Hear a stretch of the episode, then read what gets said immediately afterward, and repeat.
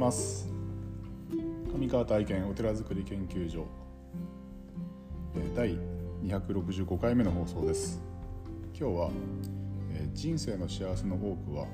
良き死と良き友が必要というテーマでお話ししたいと思います。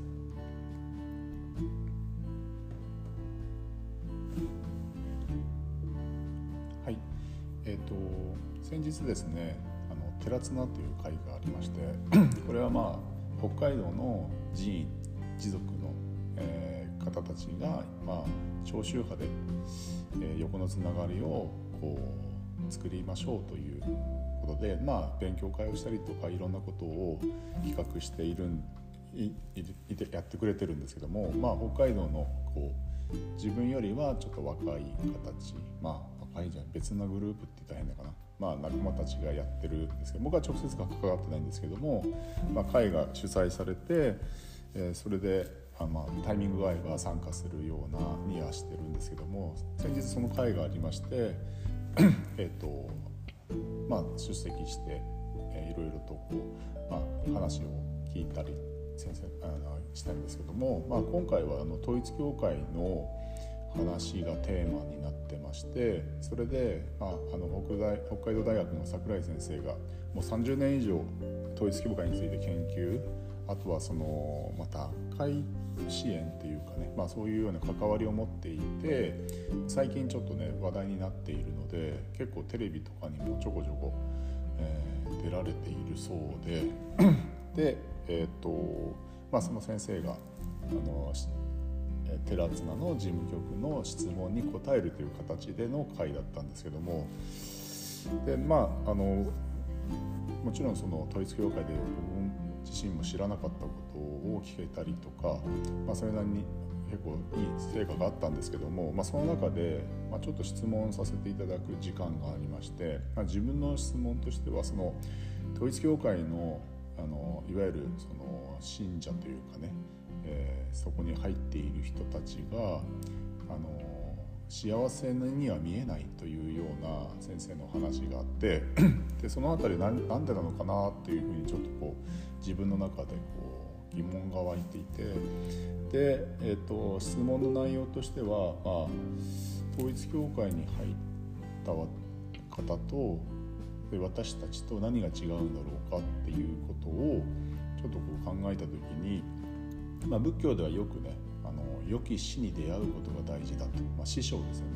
良い死に出会うことが大事だし良き友、まあ、法友とかね善友とかっていう言い方をしますけども良き友と、え、一緒にその修行をすることが大事だというふうにされていてでそれはすごく自分の中でも実感はあるんですよね。であのじゃあ統一教会の方たちはどうなんですかって聞いた時にあの縦のつながりしかないというんですね。で横のつながりはあのサタンサタンっていう、まあ、悪魔ですよね悪魔の所業でそういう横のつながりを持つとあの、まあ、仏教でいうと魔が入るというかね、まあ、サタンなんにこう侵されるんだというようなそういうこう競技みたいなものがあって横のつながりは一切ないらしいんですよね。まあ、それはそのね大変だよなと思いますよね。その なんだろう、うん、たくさんの献金という形でのお布施、まあ、献金をしてでノルマがあって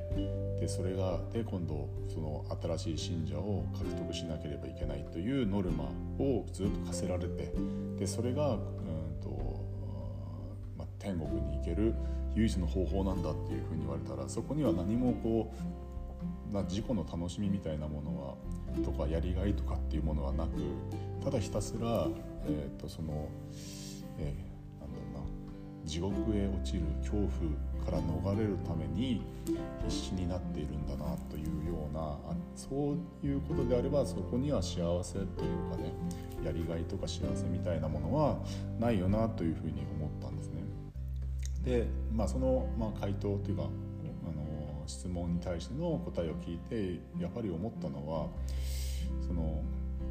まあ、人生の幸せの、まあ、大部分というかね、まあ、全てとは言いませんけども大部分はやはり、うんこう憧れるとかね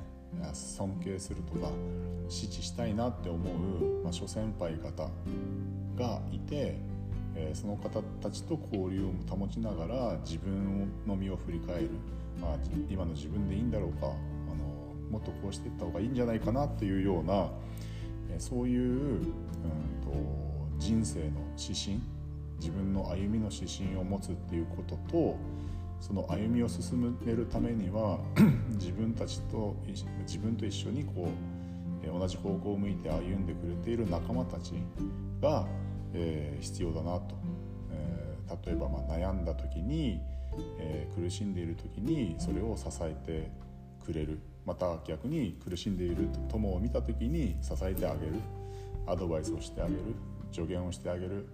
助けてあげれるような自分自身でありたいなと。でそうした時にやはり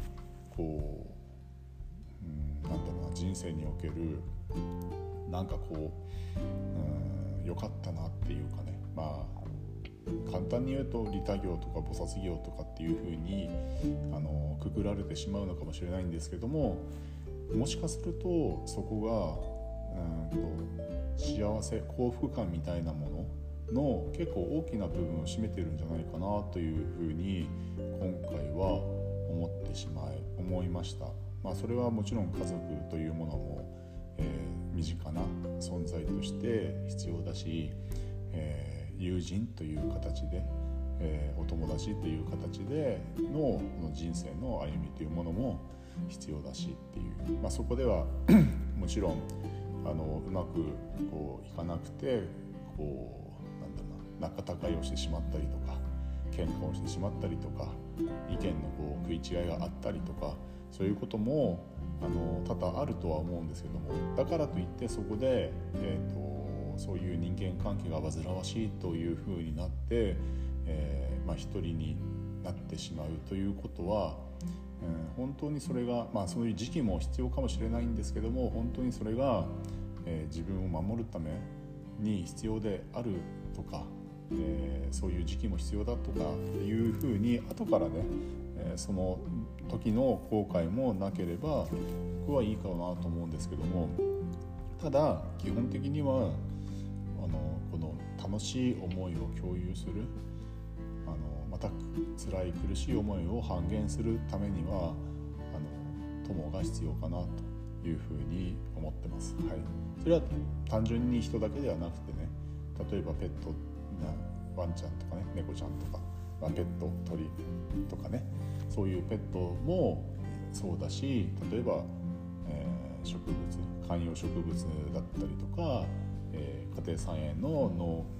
農業、まあ、野菜とかねそういうものも良き友という、まあ、人格的にそうそういう人間的な人格をこう、えー、考えてもいいのではないかなというふうにちょっともうちょっとそのね友というものもちょっと拡大をして、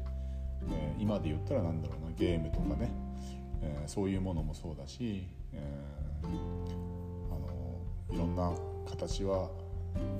あの考えられるんじゃないかなっていうふうに思ってます。なのであのその辺りをまあ、こう自分の幸せっていうかね人生における自分の幸せっていうものを考えた時にあまり物質的なものにこう傾向を傾くのではなくてお金とかそういうものだまあもちろん必要なんだけどもそればかりに傾くだけじゃなくて、えー、やはりこの幸せを共有するとか苦しみを半減するっていうもののそういう、えー、人や物みたいなもの形みたいなものを少しこう考えていくといいのかなというふうに思いました。はいえー、今日も一日素晴らしい日をお過ごしください、